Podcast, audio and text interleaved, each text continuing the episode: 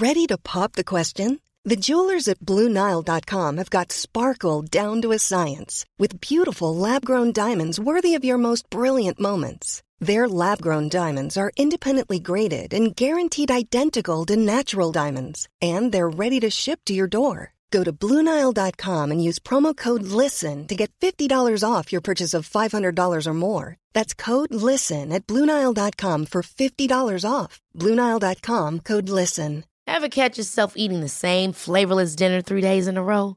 Dreaming of something better? Well, HelloFresh is your guilt free dream come true, baby. It's me, Keke Palmer. Let's wake up those taste buds with hot, juicy pecan crusted chicken or garlic butter shrimp scampi. Mm. Hello Fresh. Stop dreaming of all the delicious possibilities and dig in at HelloFresh.com. Let's get this dinner party started.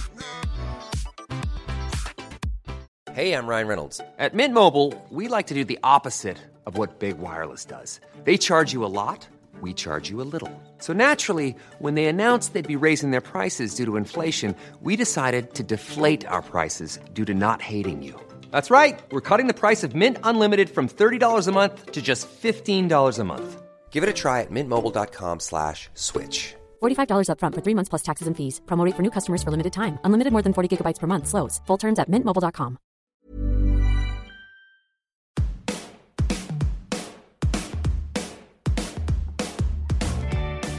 Hello, and welcome to season three. Yes, season three of The Shift, the podcast that aims to tell the no holds barred truth about being a woman post 40.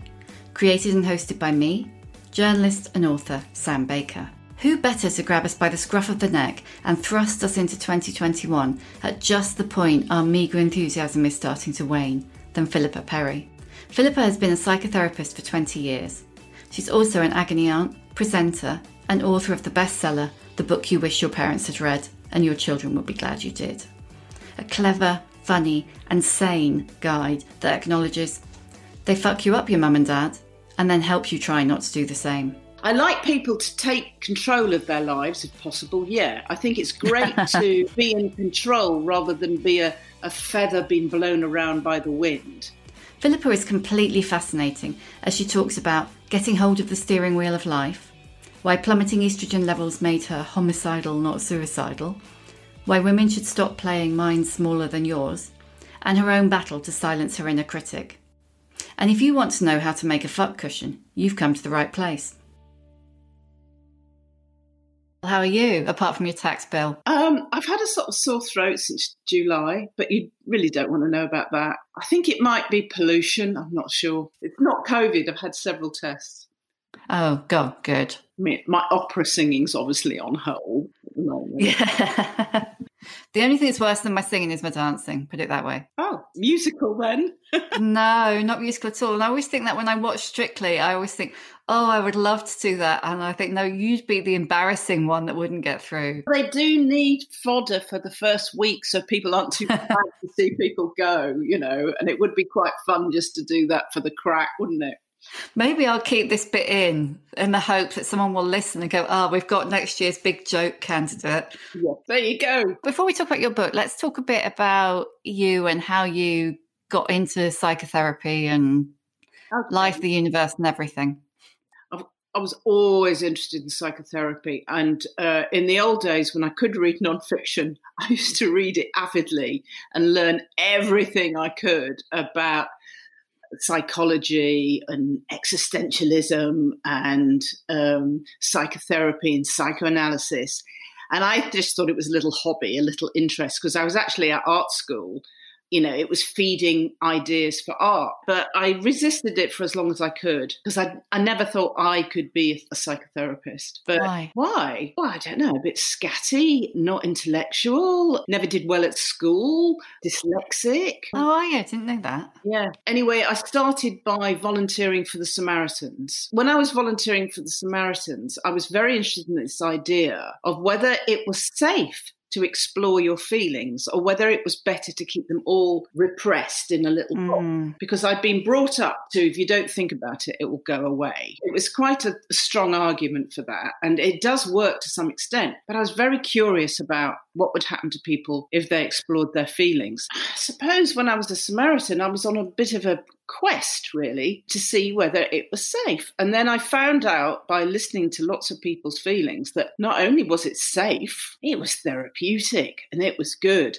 And I didn't realize that that's why I'd volunteered to be a Samaritan. I thought I was being, oh, let's put something back into the community. No, I wasn't. when I found out that exploring your feelings is good for you, that's what I wanted to discover because it was like I couldn't trust reading that exploring your feelings is good for you, like I had in all the literature I'd read. I really wanted to find out and did the Samaritans for about four years, and I found out. And then from that, I decided, well, maybe I'll just do a beginner's counselling course, and that'll be enough, and I won't do any more after that. Yeah. Do that, yeah, yeah.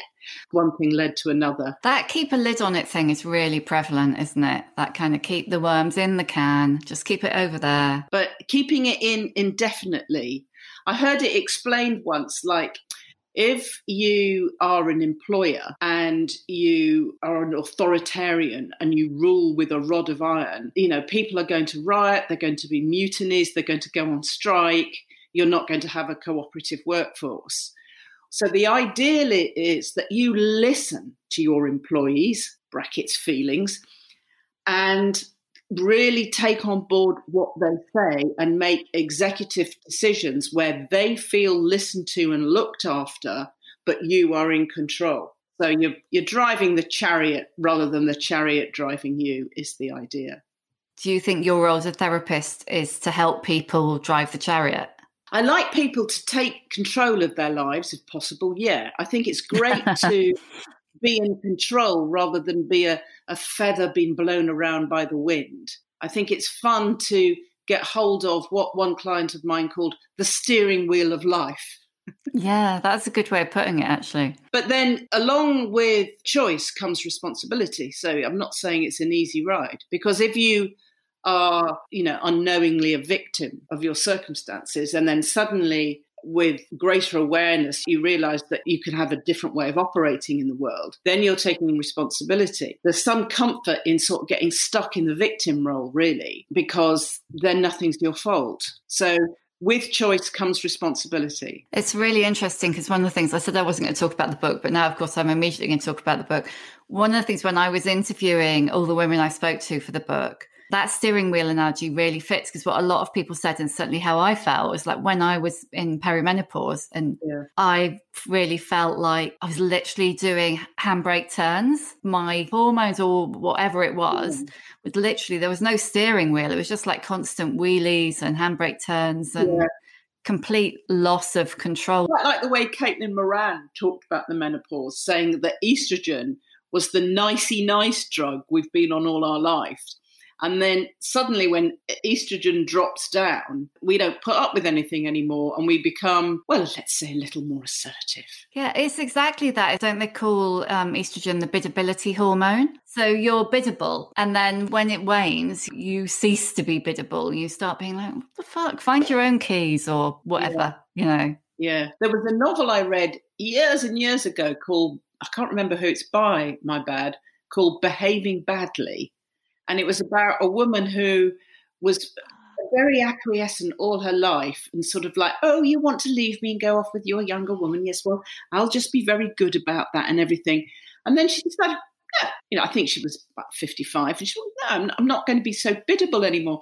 And she said, I'm going to live with you to her daughter, who was absolutely horrified. And she did yeah. exactly what she wanted. It was great. Did that happen to you? When my estrogen levels started to drop, rather than get angry, I sort of more imploded and I just got hot flushes that were so distracting that I couldn't really do anything. And I got depressed mm. and maybe homicidal, not suicidal, but definitely homicidal. Go away! And I put up with that for about two months. Then I got HRT and I love HRT. Love it. You're not supposed to be on it for more than three years or something. I've been on it for oh, about 15 years. Really? You're not the first person I've spoken to who said that. The trouble is with bad temper, it doesn't only explode, it implodes the critical voice sort of got free rein, and that is not good for me. And so, yeah, I love a bit of HRT. I go to a special HRT clinic because the NHS have got guidelines that they really can't give it to me after 10 years or something. So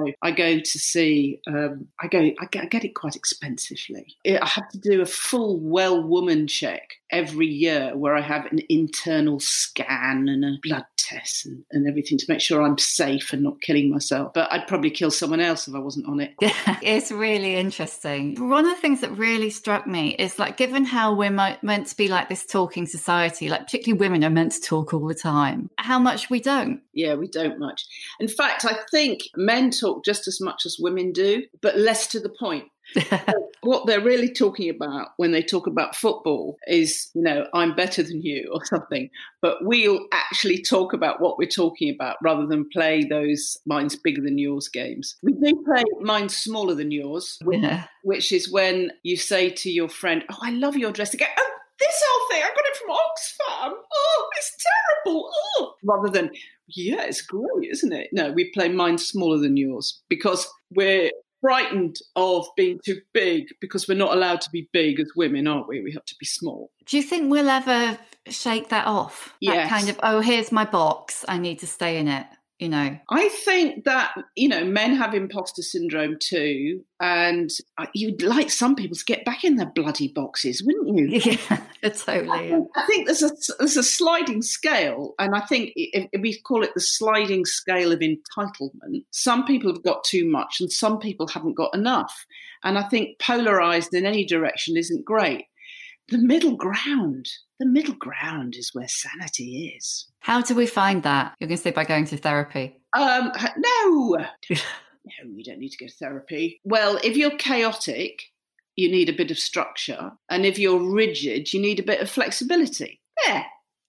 easy. Yeah. Easy peasy. Some people need more of a structure and some people need less of a structure. So one size does not fit all, really. No.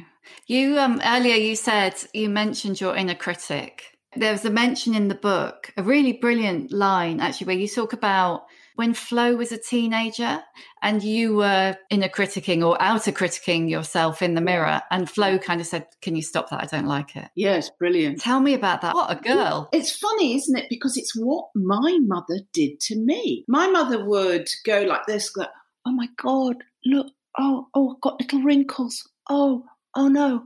Oh, oh no, what's this? Oh, oh no, it's a roll of fat.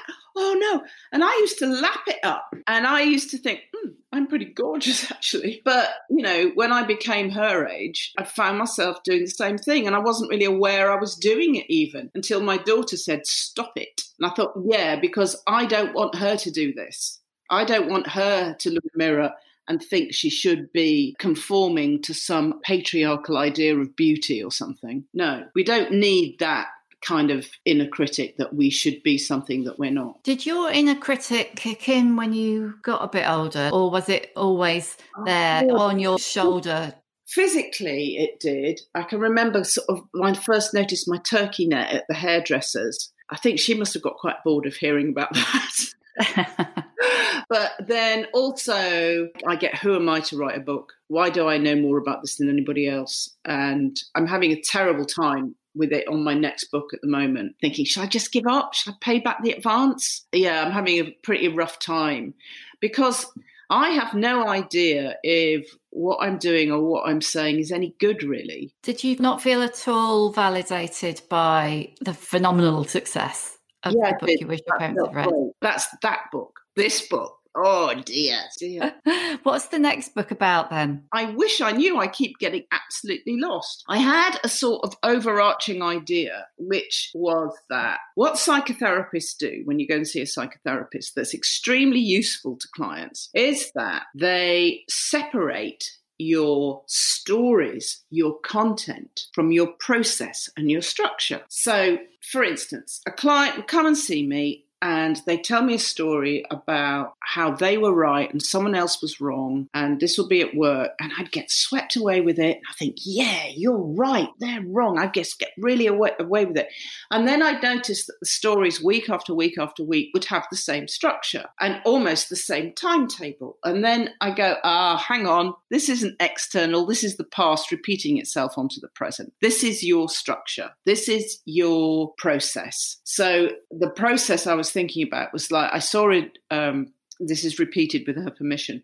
I saw a junior doctor who always found something that her bosses were doing wrong that was endangering life. Okay, that was the thing. And she'd have a very kind of like childlike response to authority. And it was like somehow helpless, like, so instead of being able to sort of cooperate and collaborate at work and be a sort of, she was always sort of in this sort of helpless victim role. Gran was in an old people's home and Gran's EpiPen was out of date. And she thought they should have noticed that, you know, you could have killed my grandmother. So it was the same thing. The authority, the people that run the home, are wrong. They're endangering life. The EpiPen's out of date. She explodes and really makes a lot of enemies. And also at her kids' school, you know, the same thing happened again. So it was always like against authority. I know what's right. You are a danger. So we had to sort of unpick it and find out when was she first in danger? You know, what happened? Who really let her down? Because she's always finding that dynamic again and again and again. She's looking for an authority figure that's let her down. And of course, we found the authority figure that really did let her down. And when she realized that she had power over that now, because she's an adult now, she was estranged from her mother when she came to see me, but you know, the mother has no power over her now. And, you know, the mother was dangerous. You know, the mother did endanger her life. The mother was negligent and she didn't want to face that because that is just too frightening and too upsetting. So rather than face the original pain, she kept repeating the other pain again and again and again. So that is an example of process. And we all have process. We all have the earliest dynamics that we have that is the blueprint for how we relate and respond to the world, which sort of happened when we were infants and our earliest environment. And rather than responding to the world as it is now, we're stuck in that old blueprint. So we get characters to fit the character mm. that we had when we were children. And this is why therapy such as family constellations is so powerful because people can then when they sort of enact it like that, can see how they're bringing forward the dynamics of the past onto the present. So I just thought, wouldn't it be great if we were all aware of our process and could be just by reading my book?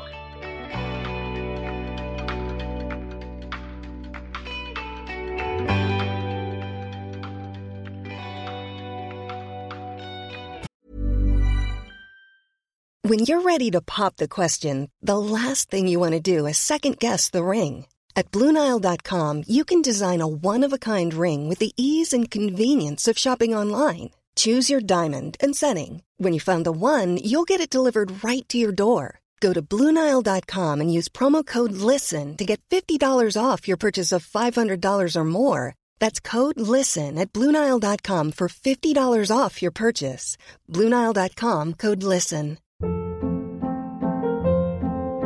Hold up. What was that? Boring. No flavor. That was as bad as those leftovers you ate all week. Keke Palmer here, and it's time to say hello to something fresh and guilt-free. Hello Fresh. Jazz up dinner with pecan-crusted chicken or garlic butter shrimp scampi. Now that's music to my mouth. Hello Fresh. Let's get this dinner party started. Discover all the delicious possibilities at hellofresh.com.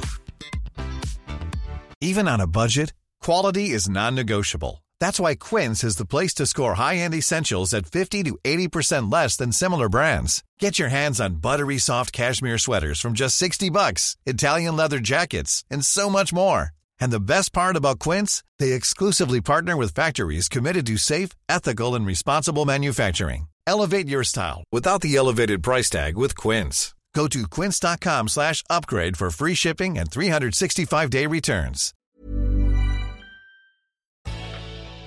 You need to write the book about relationships, the book you wish your husband had read. The book you wish you'd read 10 years ago, but it's still not too late. Yeah, that's what I was trying to do. In fact, I wish I'd nicked that subtitle. That would have been really good.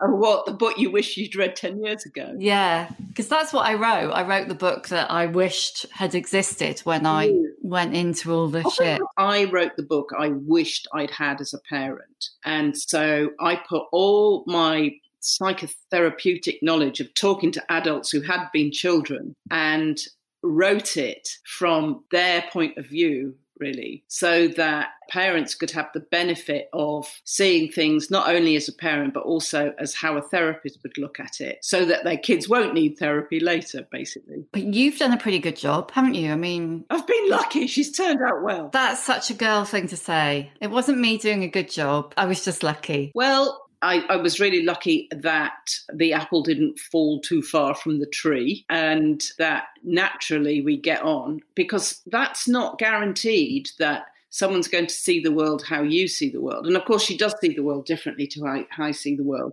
And yes, I have done a good job in that I can see it from her point of view and my point of view rather than thinking she's wrong, I'm right. But um, now my nose is running. Off you go, that's fine. Hang on, I'll just wipe it on a bit of soft Can wipe it on the fuck cushion, Philippa. No, not that. It's not dry cleanable, that is. I really want one now. Now I've seen it, I really Look, want one. Tell you how to make one. What you do is you um, just write fuck on a piece of um, needlework you know, that um, open yeah, kind of... that you do cross stitch off. Just write fuck, right? And then fill in what you've written in a colour. And then all I've done is go round it in other colours like that. So it zings out. So I've just gone round and round the fuck letters with different colours. Great. So you can copy that. You're welcome. Thank you very much. Waive your copyright on that for me. You've also so somebody told me the other day they they'd taken everything from the book You Wish to make a sort of uh, board with this sort of mood board for kids so they could talk about their feelings better. And I didn't think I want copyright of my ideas. I think great, good, spread it out. I didn't write a book to keep it all to myself. No, well, that just means it really resonated, didn't it? I mean, I mean, when I was reading the book yesterday, it made me remember when I had therapy. It was the same time as the film Inside Out came out. Mm. And I actually thought that film was completely brilliant. It was like a light bulb turning on. I was like, oh, there are five emotions. And I remember I was talking to my therapist and she said, she said that film, she said, it's so simplistic. And I was like, there are more than five, Christ. Yeah. if you look at my book, Couch Fiction, you see that the therapist in that hands to James, the client, an alphabetical list of emotions. And it goes on for pages and pages and pages, like there's hundreds of them. And later, later, when she's getting him to talk more about his feelings, he always gives his feelings in alphabetical order, like he's running through the list in his mind. It's a little joke that I don't expect anyone to pick up on. But you probably have to have had therapy to get that joke because you've seen that list. I don't know. How was it working with Flo? Because you wrote the book, didn't you? And then you've resurrected it. Absolute dream. Very few edits. We got on fine. Didn't have one argument marvelous. You've been an agony aunt for about eight years now. Yeah, I love it. Yeah.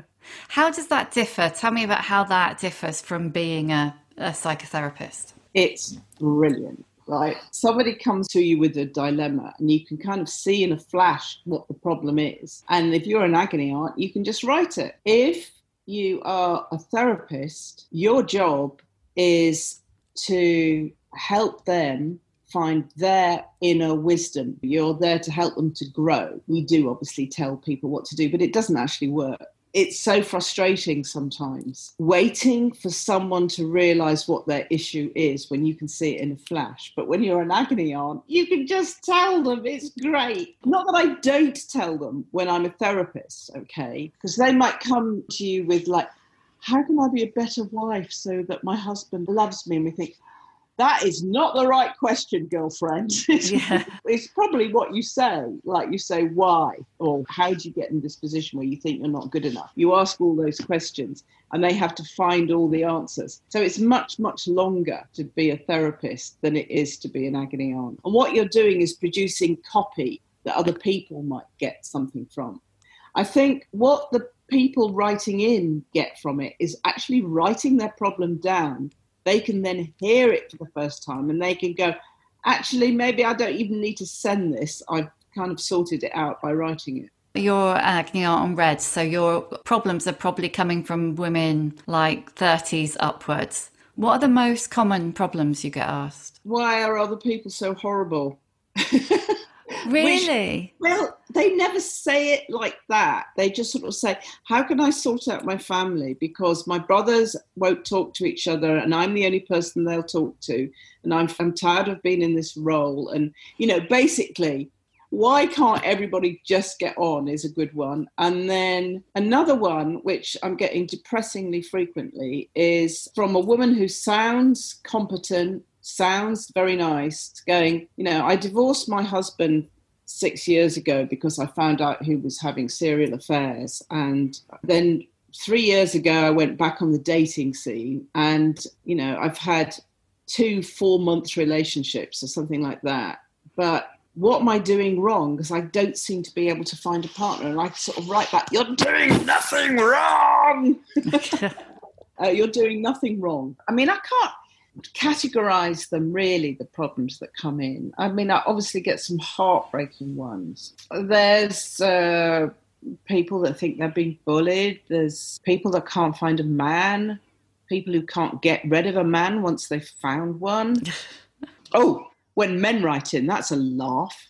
Can you tell my wife she's wrong because? I go, I don't think so. so my mouth is just dropped open. I don't want to generalize, but I'm going to generalize. It sounds like women ask what they can change, and men ask how you can make her change. Yeah, there you go. That's quite a bit of that, yeah.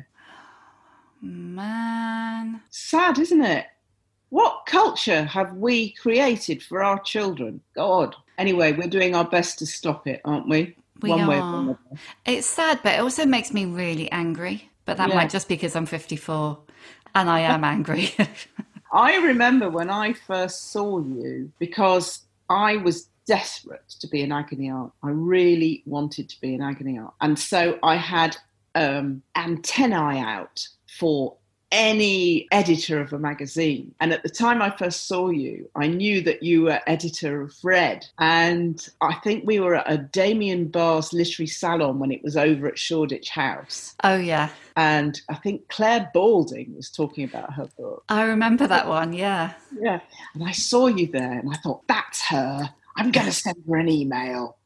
and you never did. I think I did, but I think by the time I sent an email to Red, you'd left. Yeah. But um, I did get the job at Red, even though after you'd left by then. But um, I would have given it to you in a heartbeat. Would you? Well, would. you're the person who came after you did, so I was lucky. You were not lucky.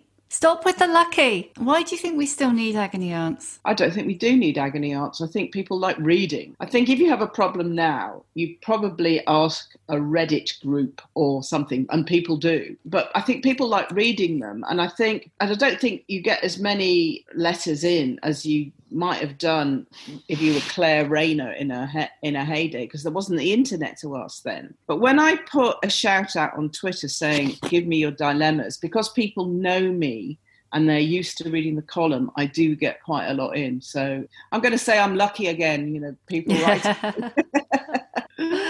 um, but it's such a privilege to do that job, and I and I love it. And I don't think we need agony aunts necessarily. I just think that people like them. People like the idea that someone will read what they're writing. And I do try and reply, and I hope I do, to every single email I get. Wow. What is interesting about the letters I get in is 99% of them are well thought out, serious, respectful, and interesting rather than silly. That's interesting. Incredible. I just think it's maybe the atmosphere of Red Magazine. I don't know. That's what they are. Yeah, the quality of the reader. Good quality reader. That's what it is. One thing that really interested me when I was writing The Shift, I spoke to, well, it's nearly 100 women now. They all had it going on. You know, they were all successful in their different ways. I mean, they were ordinary women, but they all were all doing their thing, and they all had they all had it nailed down. But what really struck me was how, even though they were all good girls, they'd all done their research on the internet about you know menopause and all of that. Yeah. But even then, there's still a massive lack of knowledge. I mean, well, I had a lack of knowledge, but they did yeah, too. I, I knew about hot flushes. I did not know about mood swings at all. So I felt terrible really, really bad when I started to drop estrogen. And the doctor wasn't particularly interested in the mood swing. They were only interested in the physical symptoms of the hot flush. Thank God I had hot flushes. Otherwise, I might never have got the drugs. Yeah, you probably wouldn't have known. I mean, I felt like I completely lost myself. I didn't know that that was perimenopause. I just thought yeah, I was losing it.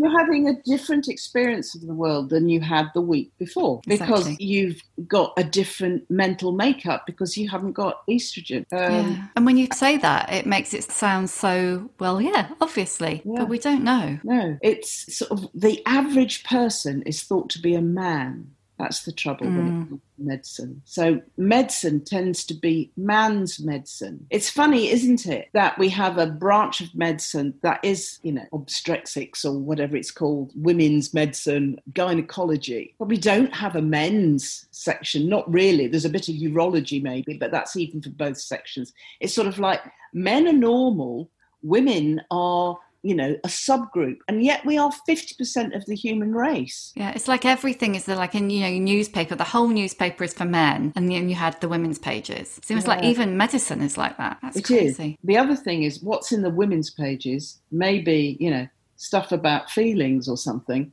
applies to all.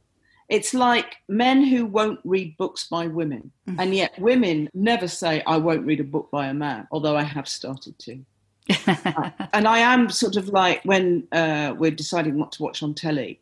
If something is just all about men and only men in it, I'm not interested. I've had enough of their world, actually. I want the female perspective now. I'm just so incensed that they think they're the normal rather than no, you're another group, you're men. It's like all the diversity and equality. It's like really women shouldn't even be in that conversation. Like you say, women are 51%, just under 51% of the population. Yeah, it should be have we got too many men? Have we got too many white men? Yes, I think we have got an overrepresentation of white men here. We need to redress the balance. We need all women in positions of power for at least 300 years to get things back on an even keel. Do you think you've got bolshier as you've got older? Slightly more confident, but I was starting from a very low position where confidence was concerned. But I am more confident now. I wouldn't call it bolshy. I'd call it a little bit surer of my mind than I used to be. I think that's the thing, isn't it? I just did that classic thing women are bolshy and bossy. Feisty's the one I can't bear. Oh, it's I, awful. I can't wait to call a man feisty. Oh, you're a bit feisty, aren't you? Can you imagine how they'd react? They probably wouldn't understand what you're talking about. I remember once when I was driving down a fairly narrow lane in Hampstead on the way to the women's pond, actually. And a man was driving in the opposite direction and he decided he couldn't get through and he wanted everyone to reverse back. And I said, No, you can get through there, there's plenty of room. He went, No, no, my car's too wide. I said, No, I think you've got a funny idea about no how wide things oh are. Girth. Girlfriend in car laugh. And do you want me to drive through there? Because I'll drive your car through there if you like because it's perfectly there. And he was like incensed to think I'd drive. And of course, he went through. And then the car behind, which was another man who I had released from being stuck in a lane, said, Oh, you got on your high horse then, didn't you? I didn't. I was just saying you can get through. It's okay. Do you want me to drive? And that's the first time I think I realized, oh my God, he would never have talked to a man like that. It's just that he was threatened by a woman who can drive and can judge distances. You know, we're not supposed to be good at spatial stuff. You know, I'm great. What's your emotional age? 63. That's your actual age, too. And four. I have got an inner four year old who is fantastic. I love her. She really doesn't give a fuck because she hasn't learnt to yet. And she just asks for exactly what she wants when she wants it. I would really like to integrate her into my adult but they're so split off. And she's only comes out when she feels completely safe. So she'll only come out in in close friends and family situations or people I've been working with a long time and I really like. So it's it I, I can't actually turn her on now because you know she only comes out you know, in those sort of close family and friend situations. Has she always been there, or is she more prevalent now. No, she's always, always been there. And if I could only integrate her a bit more, I'm far more reasonable than her. Yeah, there's some. Um, I don't know whether you've read it, but in Glennon Doyle's Untamed, she talks about that age as a child, although she put it a bit later, I think. I, I want to say eight, but it might have been 10, about when you lose your kind of sparky little girl self or when it's taken away from you as as the things you're meant to conform to start to pile in? Okay i'm going to ask you the questions i always ask. Okay great. Give us a book recommendation a book you would push on everybody? Well, I'm very fond of A Thousand Ships by Natalie Haynes. Really? I haven't read that. Is it good? So good. It made me weep. I'm actually weeping thinking about it because it's retelling one of the myths that our civilization is built on, but through the eyes of women. So we're talking about Troy and the wooden horse and Odysseus and all of that, but through the eyes of women, a retelling. And she's a proper classicist. She knows her stuff and she's also very entertaining. She's written a lot of novels before, and you know she does stand up for the classics on Radio Four. She's very funny, and uh, she's just dug deep to write this. It's not only what it's like to be a woman, it's what it's always like to have been a woman. That's good. One is good. If you could give one piece of advice to younger women, what would it be? I think it's um, don't let anyone distort your instincts because our instincts keep us safe. We are so, as women, treated unconsciously by the culture, I think to fit in, to be convenient. So that when you're feeling something and somebody says, don't be silly, don't think you're being silly. I'm not saying your gut is always right. I'm saying don't throw your gut away just because someone else is experiencing the same situation in a different way. I suppose what I'm asking everybody to do is practice intersubjectivity, but that's getting very, very academic. Yeah. Who's your old bird role model? My old bird role model. I love Miriam Margolyes. She says what she thinks, and she's funny and she's wise and she's not trying to be anything she's not. I love her. I think she's great. Cool. Uh, what's your superpower? Got the dark arts of therapy, haven't I? That's true. when life was normal, I used to go to quite a lot of receptions and dinners and fundraisers and things like that. And so I'd quite often be sitting next to a stranger at dinner. And my superpower was to crack on past the polite conversation. I say things like, What's foreground for you at the moment? And if they say, Oh, I just love this lovely Matisse exhibition we've been to see, I go, I'll give you one more chance. Tell me what concerns you at the moment. Wow. You know. I bet you had people kind of going, Oh God, I'm not sitting next to her, move my move my name tag. No, they love it. I mean, I get interested because they're saying, I just can't get on with my daughter. It's really upsetting me. And I go, oh my God, that sounds so painful. And people go up to my husband afterwards and go, wow, it was amazing. Your wife's amazing. I'm not amazing. It's just like I have got the dark arts of therapy. And sometimes I will use them to crack open a nut. Last one. How many fucks do you give? I give quite a lot of fucks. And it upsets me quite a lot that I do. I'm very upset about Brexit. I'm very upset um, we've decided to separate from an organisation that's meant there's been largely peace in Europe for the longest there's ever been. And I think that is a step backwards. And I give a lot of fucks about that. Are your fucks targeted now in a way they maybe weren't before? I care what people think about me because I do care what people think of me. I do. I think it's important not to go all or nothing on the caring too much or not caring enough. I think, you know, we should be nice to other people and we shouldn't make other people feel bad. And I want people to feel generally good. So I do give fucks, but I hopefully not at the expense of my integrity or form. You know, I don't want to lose my form. I don't want to crumble, but I do want to be considerate. Good answer. Thank you, Philippa. Thanks a lot. And don't forget to tell people to buy the paperback of the book you wish your parents had read and your children be glad you did. And there's an extra chapter in there that wasn't in the hardback. Thank you for listening. I'd love to hear your feedback. You can reach me on Twitter at Sam Baker and Instagram at the other Sam Baker using the hashtag The Shift. You can hear a new episode of The Shift each Tuesday on Acast, Apple Podcasts, Spotify, or wherever you get your podcasts. If you like what you hear, please do rate and subscribe because it really does help other people find us.